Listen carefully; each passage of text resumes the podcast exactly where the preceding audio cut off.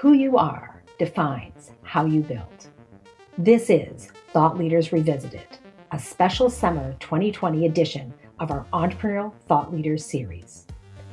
During this summer of uncertainty, we're inviting some of the most influential past ETL speakers to join us for a series of new conversations about innovation, leadership, and especially finding opportunities in the midst of a crisis.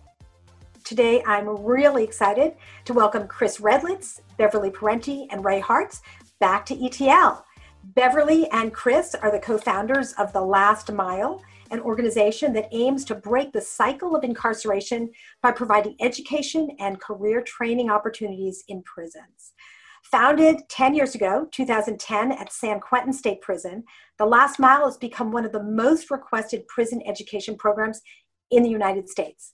And Ray Harts was a participant in the Last Mile program at San Quentin, where he crafted a plan for Healthy Hearts Institute, and he launched and leads this venture.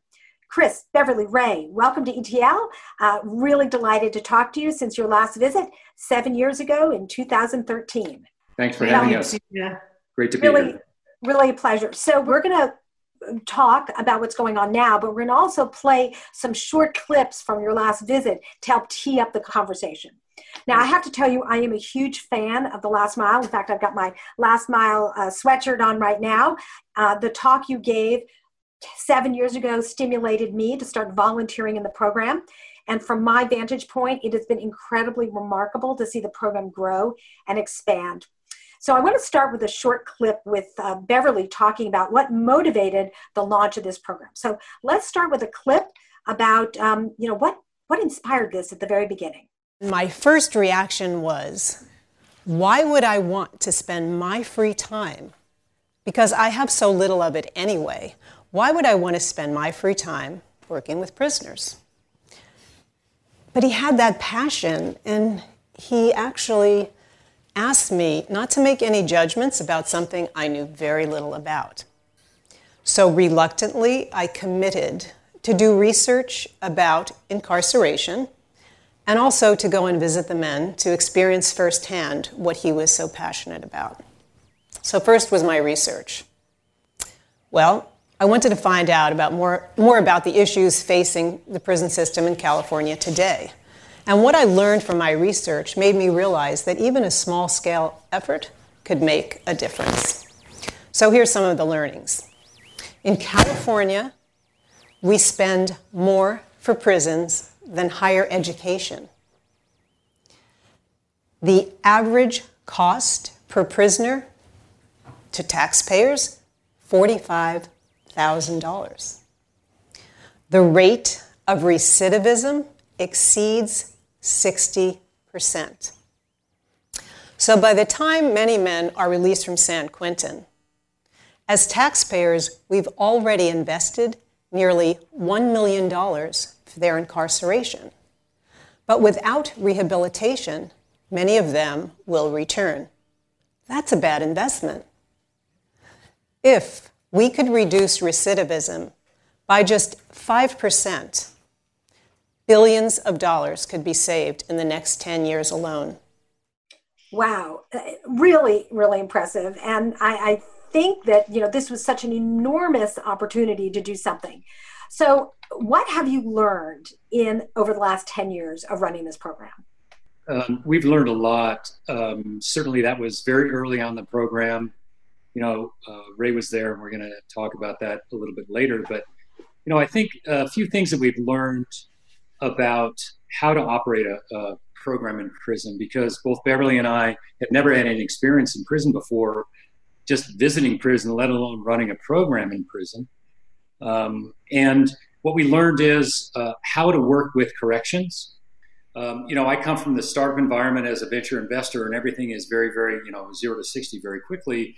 You know, uh, corrections doesn't move that fast. So we realized that we had to do things very incrementally and building relationships top down within corrections. So now we have, we're in, you know, six states today. We have great relationships with the Department of Corrections and with the governors of each state. And I think that's really important. The second thing we learned is how to deliver a program that can scale.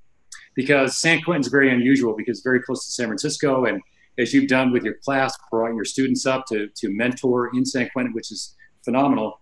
But most uh, locations are remote. So today we we uh, basically run all of our programs rem- remotely. We have a studio in San Francisco where we broadcast live into the classrooms, and they have a learning management system there that they can log into. So utilizing technology has really allowed us to scale the program. So uh, one of the things that I find very interesting is you started out teaching entrepreneurship, right? Of course, that's what you knew. You're, you know, in the world of venture capital, and then you ended up pivoting to decide to teach coding. What what motivated that change? Uh, what really motivated motivated the change was market demand, and at the time, remember this was, you know, almost a decade ago we realized that there would be a shortage of 1 million software engineers by 2020. That's what was predicted by 2020, which is where we are today. So we decided to teach skills, marketable skills, because our mission is to provide marketable skills that result in gainful employment.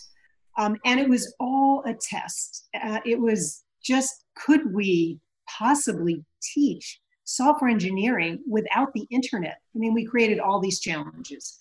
So, software engineering, great jobs, high market demands, and great pay. And those were the things that really drove us to start a coding program as a test. And very, very interesting. Well, I, I, want to bring Ray into the conversation, and I know that you know one of the most important things you did was to give paint, help people paint a picture of a future that was different than their past. And I'd like to turn to Ray, who was a student in the program. Uh, you did a magnificent job during the last ETL session, uh, sharing with us your one minute pitch. Now, uh, this was something that I know was a very important part of the entrepreneurship training is not just coming up with the idea, but figure out how do you pitch it to people to get them really excited about what you're doing. So I want to play the pitch that you gave seven years ago and talk to you about how this venture has essentially evolved since then. So let's play, let's play your one minute pitch.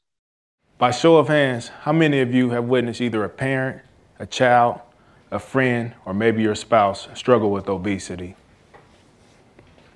You don't have to raise your hand for this one, but think about it. Did you ever feel helpless in their struggle? If you have, you're not alone. Many people who have lived in a low income community, like I have, where the obesity rate is above 50%, have experienced the same feeling of helplessness. That's why today I'm doing something about it. Good evening. My name is Horatio Harts, and I'm the founder of Healthy Hearts Institute, the co op that will bring health and fitness back into our neighborhoods. HHI will turn empty lots into gardens and transform neighborhood food deserts into green nutritional oases. We will turn abandoned buildings into LEED certified fitness centers and provide our members safe places to exercise. Our goal is to get us back to the good old days when the community was ripe with nutritional foods, kids were outside running and playing, and the obesity rate was below 17%. So join the Healthy Hearts Institute and let us empower the beat of your heart. Thank you. Yeah. That was super. Great pitch. And you had did it without any preparation. You just pulled it off. So uh, how did, can we start out with just how did the program, the Last Mile program influence you, Ray? Uh, so first of all, thank you for, for having me back, man. It's crazy to look back seven years ago and, and see where I was at then and where I'm at now and how the program has evolved. So thank you for having me here. Um, you know, if I think back about how Last Mile influenced me, um, I think about my mindset at the time when I first encountered uh, TLM. And, you know, I had, uh, I was just a year to the house, meaning I only had a, a year left um, before I'd be released.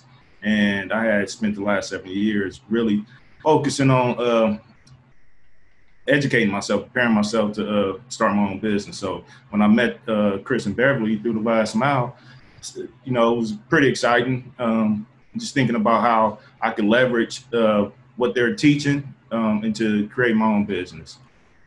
Uh, so right. I was pretty inspired. Yeah, it's it's amazing. So, um, how is your venture doing? Because you got out and you actually decided to pursue this idea. It wasn't just an academic exercise. You're now running Healthy Hearts. Yeah, uh, it's doing well. You know, over the last few years, we've grown. It took me a little while to get it started, but in 2017, I got my first grant, um, and I turned that uh, into uh, an organization. So we launched a community garden. Started with 10 beds. We got 20 garden beds and uh, about 2,200 square foot of, of growing space. Um, we're teaching mindfulness classes, nutrition classes, and cooking classes, uh, gardening classes. And we're feeding about 170 uh, families twice a month uh, with the food we grow, um, and and with our partnership with the uh, with the uh, Contra Costa County uh, Food Bank. Fabulous! I mean, really, really great. I, I couldn't be more delighted. And it's interesting to think about, you know, teaching in prison has a lot of challenges. I know that I've done a lot of classes, a number of classes with the last mile where I brought up Stanford students. We did actually one course which was taught jointly between Stanford and San Quentin. You know, no internet access, you know, the power goes out. There's lots and lots of challenges. Um, and in fact, right now there's a much bigger challenge with the COVID crisis that's happening at San Quentin. Um, it's interesting to start thinking about, given all the constraints, what are the metrics you use for success? And I want to go to a clip from Chris talking about the key performance indicators or how are you going to measure whether this program is successful given all the constraints. So let's play this clip and then talk about how that's evolved over time. So we started the program, but we have to have, as you, you know, learn and, and talk about startups, what are our KPIs? How do we judge the success of this program? And first, the first thing that we had to understand and appreciate was does it resonate with the men in prison? Is, it, is this something they want to learn? And can they really absorb the applications that we're presenting to them because they have no internet access? They have no access to technology. And will the correctional system adopt what we're trying to do, and be open enough to understand what we're trying to accomplish? So, really good question. And uh, so, I'm wondering how your KPIs have changed over the last 10 years. Chris? Yeah, they really haven't changed that much. I mean, the, the three that I mentioned then were, you know, is it going to resonate inside? And that was the time when we were launching the entrepreneurship program. So the bigger question when we launched coding in 2014 was even a bigger question: Is there going to be interest in that, and can we actually do it? That was a big question. So those KPIs uh, certainly have have, um, have remained the same. You know, as we expanded, you know, now we're in women's prisons and youth facilities, and we we are constantly conscious about our curriculum resonating properly within uh, the institution and making sure that what we're teaching is really employable, you know, remain be employable skills. The second part was uh, will the community participate? You know, will people come in uh, and volunteer? Will they, you know, do things um, whether or not they financially donate and support it that way? Um, and that, as you have said, because you have been a phenomenal um, volunteer, Stanford has been really engaged. So we've had uh, really, I think the it's the number is almost a thousand volunteers we've had over time. Um, so we checked that box for sure. And then the third one was, you know, would companies hire? And um, you know, early on, the question was, are they going to pursue the ideas that they did in the entrepreneurship program, as Ray has done, or as we expanded into coding, would tech companies hire? And that's absolutely the case today. So you know, the KPIs remain the same. The goals are a bit different, but our KPIs definitely are the same. Yeah. So Ray, did you were you aware of what the KPIs or the metrics or goals were, and how did that resonate for you as someone who was in the program? Yeah, I was aware of. I think Chris had mentioned them uh, early on in, in, the classes, and uh, he mentioned his uh, thoughts about what it resonated. You know, yeah, it, it, definitely. I think that's the one that, that, sticks with me the most. It definitely resonated. Um, to have someone uh, like Chris come in and then some of the distinguished guests that he brought into uh, the program was like super inspiring. Um, it, it, it, exposed me to a different uh, world, uh, kind of like uh, I think I'm reading this book, Ta-Nehisi Between the World and Me, and it kind of uh, creates that parallel, right, where I come from and then where Chris comes from. So it, um, this program kind of bridges that gap, right? So I think that uh, it definitely resonated with me. off to the races with it. Great. So I want to uh, encourage people who are watching, uh, the Stanford students, as well as uh, those people who are watching on YouTube, to ask questions. Uh, the Q and A app is open, and feel free to ask anything you'd like. Uh, we're really eager to to respond to the things that are, you're curious about. Uh, one of the things that you brought up is getting support for the program. And you know this is not inexpensive to run a program like this. I know you've had to get a lot of very um, extensive computer equipment and to build all sorts of internal tools and uh, lots of other resources that need to be available. I'm want to play a clip about how you thought about building alliances to support this program and then to talk about the other sources of, of support that you've been able to get over time. So let's let's play the, our fourth clip uh, looking at you know how you start bringing alliances in early on. So all of our funds and support will become privately uh, you know i think when we went to sacramento the first time we finished the meeting with matt cate who was the secretary of prisons at the time I think he was waiting for us to have our hand out, and my hand was this instead of this, and it made a big difference, right? So we can get a lot further by doing it outside of that, um, and we and we really want to show that you can marry private and public effectively without taking public funds. So that's really been our strategy. So I'm curious, Beverly, Chris, what have been the most interesting or most successful sources of support over the last 10 years? Yeah, at the time when uh, when we did that event, um, it was all privately funded.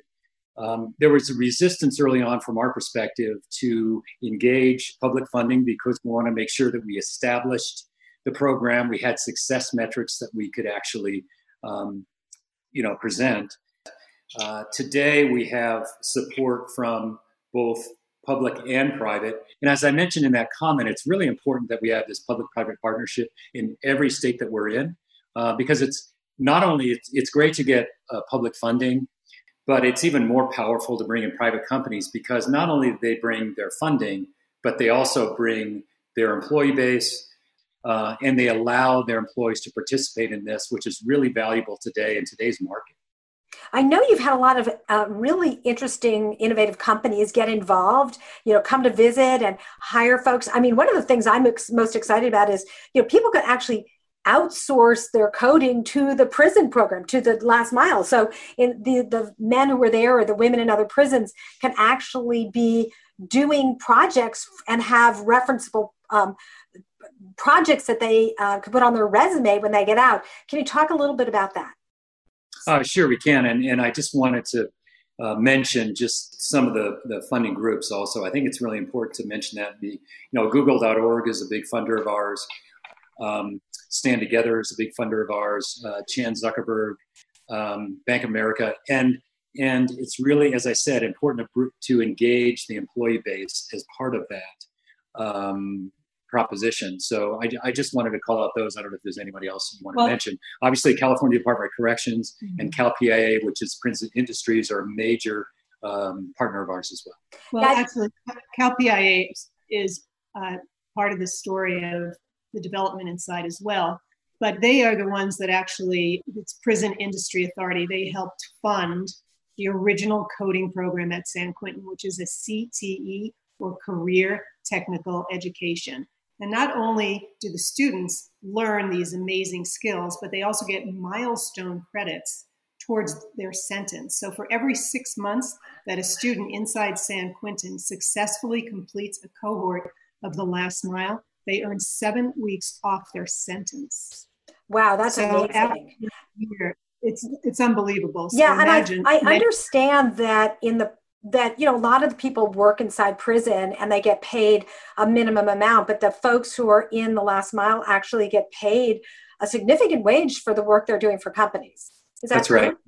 Yeah, that's true. You know, unfortunately, because of um, you know the pandemic, uh, that is closed down today. So TLM Works is what it's called, and it's it's on hiatus because of the pandemic, so we can't actually operate it. Um, but you know, the the hourly wage inside for our program is a little over twenty dollars an hour, which is one of the highest uh, wages paid in prison in the U.S. So it's something where the participants can save and have money when they get out, which is super important because today, um, you know, Ray can certainly attest to this that when you get out of prison, the government gives you basically $200 and potentially a bus ticket, and that's it. Where here, they actually have savings that'll help them reestablish, get an apartment potentially, and get started. Just to put the $20 in perspective, the average prison wage is 32 to 95 cents an hour. Amazing, really remarkable. Um, so, Ray, I'm curious, you know, when you were in this program, what did other people think about this program who were in it and those who were not in it? Was this looked at as, you know, very elite opportunity? How, you know, how did you, how did other people view this in within the system? Um, so, you know, I was the second cohort to go through there. Um, and so, you know, it hadn't exploded yet. Uh, I think people were, you know, it was gaining traction at that time. Um, people starting to become more aware of it. Um, but I, I, can speak to the participants ourselves. Like we were super excited, like uh, to have this opportunity. And and then you know as as it progressed and we did our second demo day, I think people became more excited um, about right. participating. The demo days are incredible. I mean, you know, what an amazing amount of excitement to see these ideas come to life. Um, there's a question from uh, one of the students um, to Ray, and it says, you know, what were some of the barriers you faced when you started Healthy Hearts? I'm assuming outside of prison, and how did you overcome them? Oh man, um, you know, some some of the barriers I think was uh, just uh, getting myself out there, um, um, letting people know who I was, and, and, and sharing my story, and, and, and having access to capital. That's still a, a, a barrier. Um, um, being able to hire talent that's that's something that's super difficult um, just because where i'm at. Um, there, there are a number of things but you know the main thing is to, to live with purpose. Like I, I really feel like i live with purpose um, and when times seem hard you know, I, I, lean on that. You know, when I see other organizations, uh, you know, and I'll, I'll, speak on this real briefly, uh, just because of the times that we're in. When I see other uh, organizations that are non-black and they they receive like four times the amount of funding I receive in half the time, or they uh, they they hire talent to build out their team, like highly skilled people come out and volunteer to to, to build their team, or you see uh, there when I get a newsletter and it's is well written content, they have videos to boot. Like you know, I, I, wonder like why don't I have something like that? Like why? Where's what's the barriers for me where I don't I don't I'm not able to create that type of uh, support so I can get this type of uh, so my community can get the support that they need. So when I look at those type of barriers, uh, especially you know the highlight right now is just talking about all the Black Lives Matter and, and, and you see all these big brands speaking about it. But when I think about like what I've experienced personally, it makes me think about like, is this a part of structural structural racism, right? Um, that I, I'm not receiving that. Um, so those are some barriers, and, and I'm just going to speak my truth, right? Uh, I could sugar, sugarcoat it and say like, Ray, you're not working hard enough. But and, and then as an entrepreneur, you have to figure it out. It doesn't matter if you're black or white or whatever color you are. If you're an entrepreneur, you have to figure it. You have to overcome these things, right? And you got to stay the course. And for me, I'll say to any entrepreneur, like if you're doing something purposeful, then lean on that. Like if you have purpose and you're you're living through purpose, lean on that, and you'll be able to overcome whatever obstacle it is, no matter what.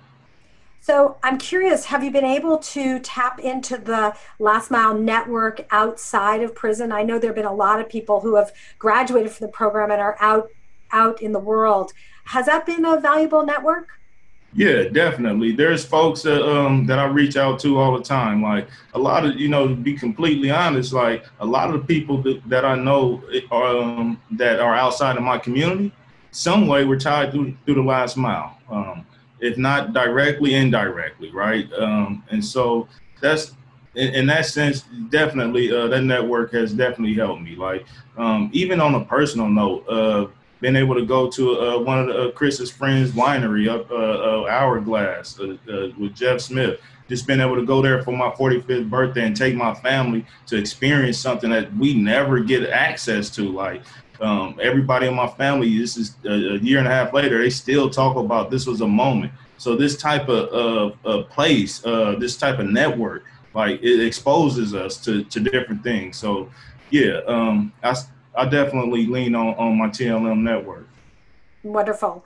So uh, we have another question from another student, and I encourage others to chime in with other things you're curious about. Uh, Jessica asks, you know, she says government can infamously be, be infamously challenging and slow to work with, uh, but they're necessary to have a legitimate impact. Um, do you have any advice on working with bureaucracies to produce effective results? You know, what what has been most effective, and what kind of clues can you give others? Yeah, you know, I think really it's um, building an incremental relationship. What I mean by that is that you can't, if I went in to CDCR 10 years ago and said, I want to build a technology uh, center inside San Quentin to teach coding, they would have said, there's the door, right? So you have to start very early and develop relationships. And also, this is not just government but it's anything when you're trying to develop a business is uh, find champions that believe in your cause. So we had Matt Cate, who I mentioned in, in my talk 10 years ago. He was the Secretary of Prisons at the time.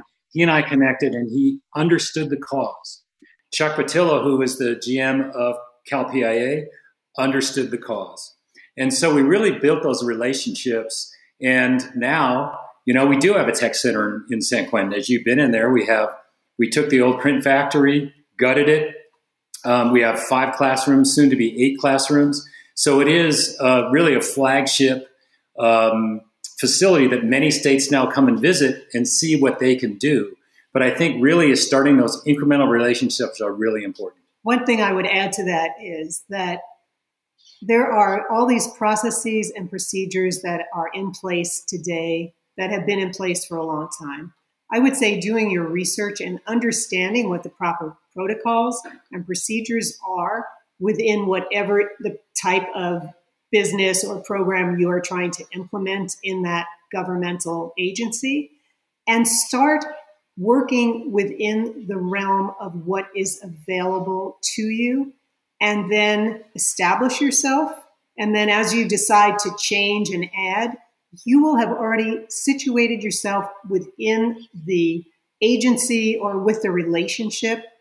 And I think one of the things that they said about us early on, on is that we learned how to fit in and make incremental change, but we didn't come in and try to change everything overnight. Yep.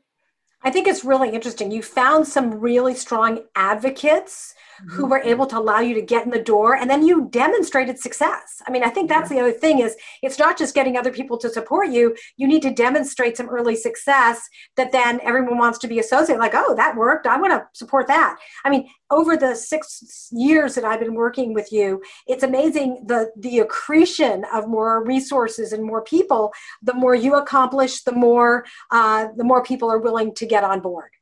So I'm and they speaking of that. Oh, go on, Bev. I'm sorry, and they learn to trust you, and trust is so vitally important in those relationships. Yep. So um, one of the things that's super interesting to me is how you've expanded this program across the state and the country. And I think it would be really powerful for people to understand this isn't just at San Quentin anymore. This is something that is is expanding, and you've really created a, a franchise. So, yeah. so how has that worked? Yeah, so um, it is really built around the franchise idea, even though we are a nonprofit. Um, I wanted to mention that Ray actually is a nonprofit, and kudos to Cooley, who is our law firm, who um, all their pro bono work to help Ray get that started. So I just wanted to mention that.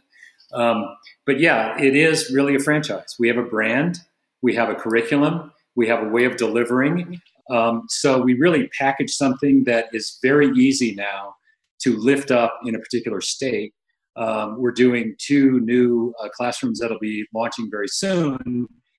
And, you know, for us to be uh, sort of from approval to operating, we can do it within 60 days. So we can do it very quickly.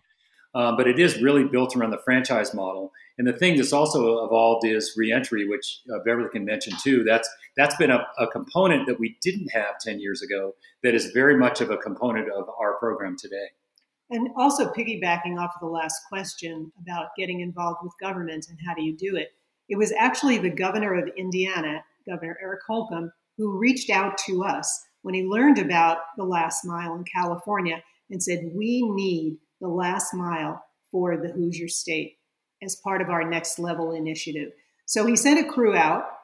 They came in, they looked at the program. Within six months, we had our first program in Indiana at the Indianapolis Women's Prison. Today, there are five facilities in Indiana, which we're very proud of. We also have programs in Oklahoma, which are funded by Chan Zuckerberg, the Lobeck Taylor Foundation, George Kaiser Foundation. So, uh, local funding along with big funders like Chan Zuckerberg.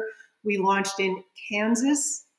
Again, the department reaching out to us, Kansas Department of Corrections, um, and Michigan, which is also helped funded by Google.org.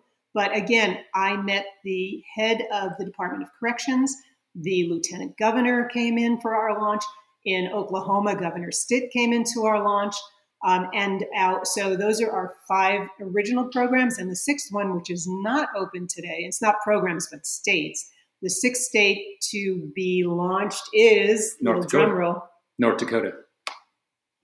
Wow. Well, so we've got a bunch of questions that have been pouring in. Um, one of them that a lot of people are super curious. Can you talk about the logistics of teaching, the specifics of teaching coding in prison? How does it compare to what happens in a traditional class in a university? Yeah, so um, as I mentioned before, um, we have live uh, broadcast into each classroom at least once a week. Um, in our learning management system has all of the we in this particular uh, um, program, we teach primarily front end coding, so a lot of JavaScript, um, and it's two six month cohorts, so the whole program is a year. Um, the participants do not have direct access to the internet, but we do have we do have connectivity to the classroom. So all of our content is cloud based. We push it uh, updates on a daily basis through their LAN that is uh, distributed through their machines. Um, so every day they get fresh content. Um, and uh, you know that's really it. The, the the big difference is they don't have Google. So what we do now have is we have something called account or uh, academic support reps. So we have folks that are dedicated to specific locations. Um, where I'm a student, I can provide a, or produce a ticket, put in the LMS. That question goes to our uh, service reps. They um, answer that question or help out and send that back within 24 hours. So that's their sort of arm length Google. Everyone on that ASR team are all graduates of the program. Yeah, it's interesting. I mean, we had some fascinating challenges teaching a class remotely. And one day a week, we would have a live lecture. We were able to put together a link, a digital link between the prison, between the TLM classrooms, and in my classroom at the D school at Stanford. And so we had one class where literally they, you know, students were on one side of the screen on, on each side. And then once a week, the students would have a team meeting with their partners and they would do it via Zoom. So, and we were able to, they had to be monitored, but they could be in a special room where they had access. Yep. It was very cool. So, um, Ray, um, there's a question for you, which is about what are the very specific marketable skills that you used and that you gained during this this training? What what do you go? These are the things that I learned through this program. Besides giving a fabulous pitch. Well, you know, um, I think that was really uh, the biggest thing that I learned was being able to succinctly talk about my my idea, um, and then uh, the network that uh, access to the network and and you know I think when you think about starting a, a, business or anything, you have to, uh, again, it's, it's, you have to tap into something that, that you, you care about. Um, and I think that's kind of innate, right? Uh, and you have to have this drive for it. Um, and so when you uh, are introduced to, to a, a, a, you know, opportunity, you know, then, then you can take advantage of it. So I think like being able to talk about my business and understanding the, the power of relationships and, and networks, um, transparency. Because um, when you when you uh, come from a prison, like you know, you don't want to tell everybody that you've been to prison, right? And, and Chris and Beverly did a, a, good job of encouraging us to uh, be transparent, like, um, and and that I think that was you know, you, it might not say a hard skill, but that's definitely a skill set um, and, and, and, awareness to, to do that, right? That, that was some uh, good insight that they provided. Very interesting. So, um, um, someone else has another question for you, having to do with. Uh, first of all, they say they love your shirt, so uh, got a compliment on your fashion uh, choices. I know we're all wearing black today. That's great. That's super, very powerful. Um, so the question is, what piece of advice would you give to to aspiring entrepreneurs about starting something? Given the what you've learned and the challenges that you faced, what advice would you give uh, those who are eager to start something uh, themselves? again, uh, find something that uh, it, uh, that that has purpose, right? So when times get hard, you know, uh, you can you can lean on that. Um, it, will help you through the marathon, right? It continues that marathon. The other thing is, um, I practice. Uh, I made a habit of making uh, self care a practice, right? Uh, getting up early in the morning, stretching for 20 minutes, meditating for 20 minutes, um, drinking water and coffee, uh, or not coffee, but tea in the morning, um, uh, reading at night. Those are, you know, just develop some good habits uh, to make your, your day a little bit easier. Um, one of the other things that I try to do even throughout my day is breathing. Like just take some time throughout the day, take a deep breath. Um, I practice uh, like looking at an object uh, maybe a few feet away and, and, and paying attention, observing the space between me and that object and I think about you know all the space in the universe, and it kind of uh, centers me and, and it, it, gets me back focused. So I say you know self care, have some purpose, and just keep going. Just don't quit.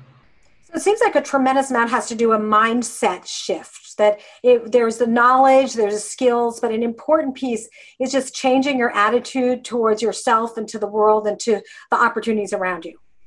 Absolutely. So, um, I, I, clearly we have inspired a lot of people who are watching and uh, bev and chris uh, some folks are asking about what sort of volunteer opportunities are there how can people get involved from the community to support this effort sure okay um, yeah so the volunteer opportunity is um, is something that's really valuable to us you know we have a, a small team today we have 30 employees but we do have a like i said before really robust volunteer group. Um, the best thing to do is reach out directly to info at thelastmile.org. Someone pay attention, we pay attention to that. Someone would respond to that within 24 hours. Um, you know, so because of what's going on today, we don't have in prison visits. Uh, normally, sort of pre COVID, that was a pretty regular cadence for us. But we do have, as I mentioned before, we are remote into to classrooms. So those classrooms that are open today, we can do that. Um, and you know, there's uh, help with curriculum as well. So we're constantly evolving curriculum today. We do uh, front end engineering. We're going to be launching an IT certification program, and something we just announced last week is a um, music and video production program that we're going to be launching. And this is going to be huge. We're going to be um, teaching folks to be audio technicians, video editors, and we're also going to be going across the country um, discovering talent. Um, a good example of talent is uh, Ear Hustle, which many of the folks, if they haven't listened to it, should listen to it. That was came out of San Quentin, out of a small studio in San Quentin. So we're building a studio in our tech center as a prototype, so we can discover talent and teach uh, additional trades as well. So those are, you know, if if people have expertise in any of those areas, uh, we'd be happy to talk to them. That is so fabulous. I know you guys already have a deep connection to the music industry. So, uh, what a great uh, sort of build out of this program. I hadn't heard about that. Very, very exciting.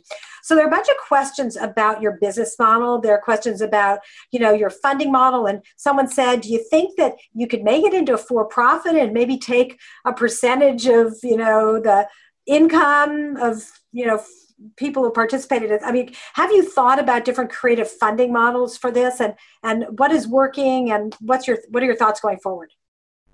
Yeah i mean we we really um, looked at this coming from the venture side. When i look at companies i look at performance first right? So once you invest you or when you're looking at a company you have to see sort of performance metrics. And so it was important for us to do that so we really created some performance metrics that we relied on and we got funding. We don't spend a lot of time fundraising. We spend more time um, really focused on results. Um, could this be a for profit? Sure, it could be. Um, we really uh, haven't considered that seriously. But you know, the challenge in nonprofits is that funding is fairly short term. Normally, your commitment's maybe two, maybe three years. But when you're venture funding, you're funding out for 10 years, right? Um, or at least five years. So um, it allows you to plan and grow a little more uh, realistically if you're a for profit. Um, so the model could work. We are, you know, we're sort of dedicated to the mission. And I said before that the companies that are bringing us money are also bringing us a lot of effort, and it's very meaningful. So if you went the for-profit route, you may lose that. Um, but you know, it the model would work there potentially. We just haven't gone down that route. So it's interesting. One of the questions was for me, and it says, uh, What have I learned working on this program? And how has it changed the way I work as an educator? Well, I must say it has really made me much more empathetic. Um, I have had to really understand that people come from really diverse, different backgrounds. And um, one of the things one of the men said when we were doing a check in with our students, and he said, How would you feel if you were judged by the worst thing you have ever done? And I just realized that, you know, everybody has things in their life that they're proud of and things that they're not, and things that have affected them, and that we need to treat everyone with compassion. Uh, right now, as a teacher, when we're having students all over the world, some in very different conditions, my experience teaching at, San Quentin has made me really understand the range of places people might be right now and the situations they might be um, dealing with. And so it makes me much more sensitive to that as I'm as I'm trying to teach. So um, let's see. I have a lot. I have a lot of questions. Another one just came in. The one that came in is how do you balance depth providing more service to those you work with versus breadth reaching more people huh. so that's really interesting um, you know from day one we decided that we wanted to prove what we did worked and then scale it as far and wide as we possibly could because of the systemic issues in society and how we could make a change. So having more people in a specific facility versus having as many facilities as possible is really um, our goal because the ripple effect of the work is just something that is just community focused, changing families, changing communities, role models. Ray is a role model in his community guys who've come home and women who've come home who have jobs as software engineers no one in their community ever even had a computer or was on a keyboard before and here they are being role models. So those are the types of things that that make us believe that scale is so vitally important and we continue education once our students are back in a position where they can attend boot camps or continue their education so it's more about reaching as far and wide as we can right now, being the best we can everywhere we go, and having the model just keep expanding. One, one thing we have done going deeper is we've gotten much deeper in, in reentry. So um, in job placement, and there's programs like Next Chapter that, that we've helped spawn, and we've had support from folks in the valley like uh, um, Andreessen Horowitz, who launched a cultural leadership fund. So those things are going deeper, educating inside. It's really important for us that we had pre and post gate in a sense, where where we continue that relationship. So that's going deeper for sure. So, uh, Ray, I, I'm I'd love to have your thoughts on this. I mean, obviously, you have this program in prison, and then you go out. Are do you think about what kind of programming is would be helpful to you as you uh, through that transition, but also afterwards? I mean, Chris, you mentioned there are some new opportunities. You know, how does TLM fit into the larger eco- ecosystem of support for those people who are you know reentering after after being in the system? Uh, so if I understand your question right, it's like what type of support do I think uh, TLM could provide? Uh, different support, is, is, that correct? So yeah. Uh, if that's the, que- the question, um, I think they're working on it with the reentry piece. Um, there, there are specific things that, that guys need uh, once they get out. Like um, and, and people are taking different paths. You know, some people are, are going out, uh, they, they get the, uh, the coding uh, education and they're finding jobs uh, or they're looking at, you know, starting their own uh, organizations, you know, to become entrepreneurs. And, and so I think like there's different uh, needs that different folks have. And so, you know, just creating this network where, where cats can uh, communicate with each other and, and, and then share the, the resource resources that they learn um, on their own. Because if you're out, you know, I, I, would suggest don't just rely on uh, TLM or if you go to Stanford, don't just rely on what you learned at Stanford. Like you still have to go outside and, and venture out and figure it, figure things out. Like there's a world opportunity out there. Don't limit yourself. Um, but um, as far as like TLM, like yeah, build this network so people who do find other resources can use those resources as, as well. So that's I think that's my. Um, Great. So I want to ask the last question to Beverly and Chris, and that is, you know, 10 years you've been doing this. What would be your vision and your goal for this program for the next 10 years? 10 years. Yeah. So um, as Beverly said, scale is important. I mean, we we have a short-term goal. Within the next four years, we want to be in 50 classrooms um, and we want to make that um, you know within at least 10 states. Um, but we also want to have a broader program. As I mentioned, we have three programs that we have or are launching soon. So the goal really is to become the de facto um, platform for education in prison.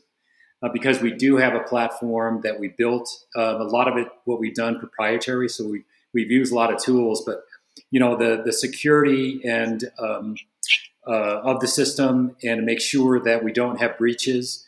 We put a lot of t- uh, time and effort in IT that's specific to prison. Uh, that's you know it's taken us five years. We constantly iterate that, but that's a really difficult thing to do. Um, so really, it's it's growing what what we're doing. We really think that other programs could build on top of what we're doing. So almost in an open source environment, that other programs could build on top of our platform. So plug into it. Yeah, so that that's that's really how we we see the next 10 years. So today we are in 21 classrooms in six states. So in 10 getting to 50 in in 4 years we think is highly achievable. The Entrepreneurial Thought Leader Series is a Stanford eCorner original production. The stories and lessons on Stanford eCorner are designed to help you find the courage and clarity to see and seize opportunities. Stanford eCorner is led by the Stanford Technology Ventures Program and Stanford's Department of Management Science and Engineering. To learn more, please visit us at ecorner.stanford.edu.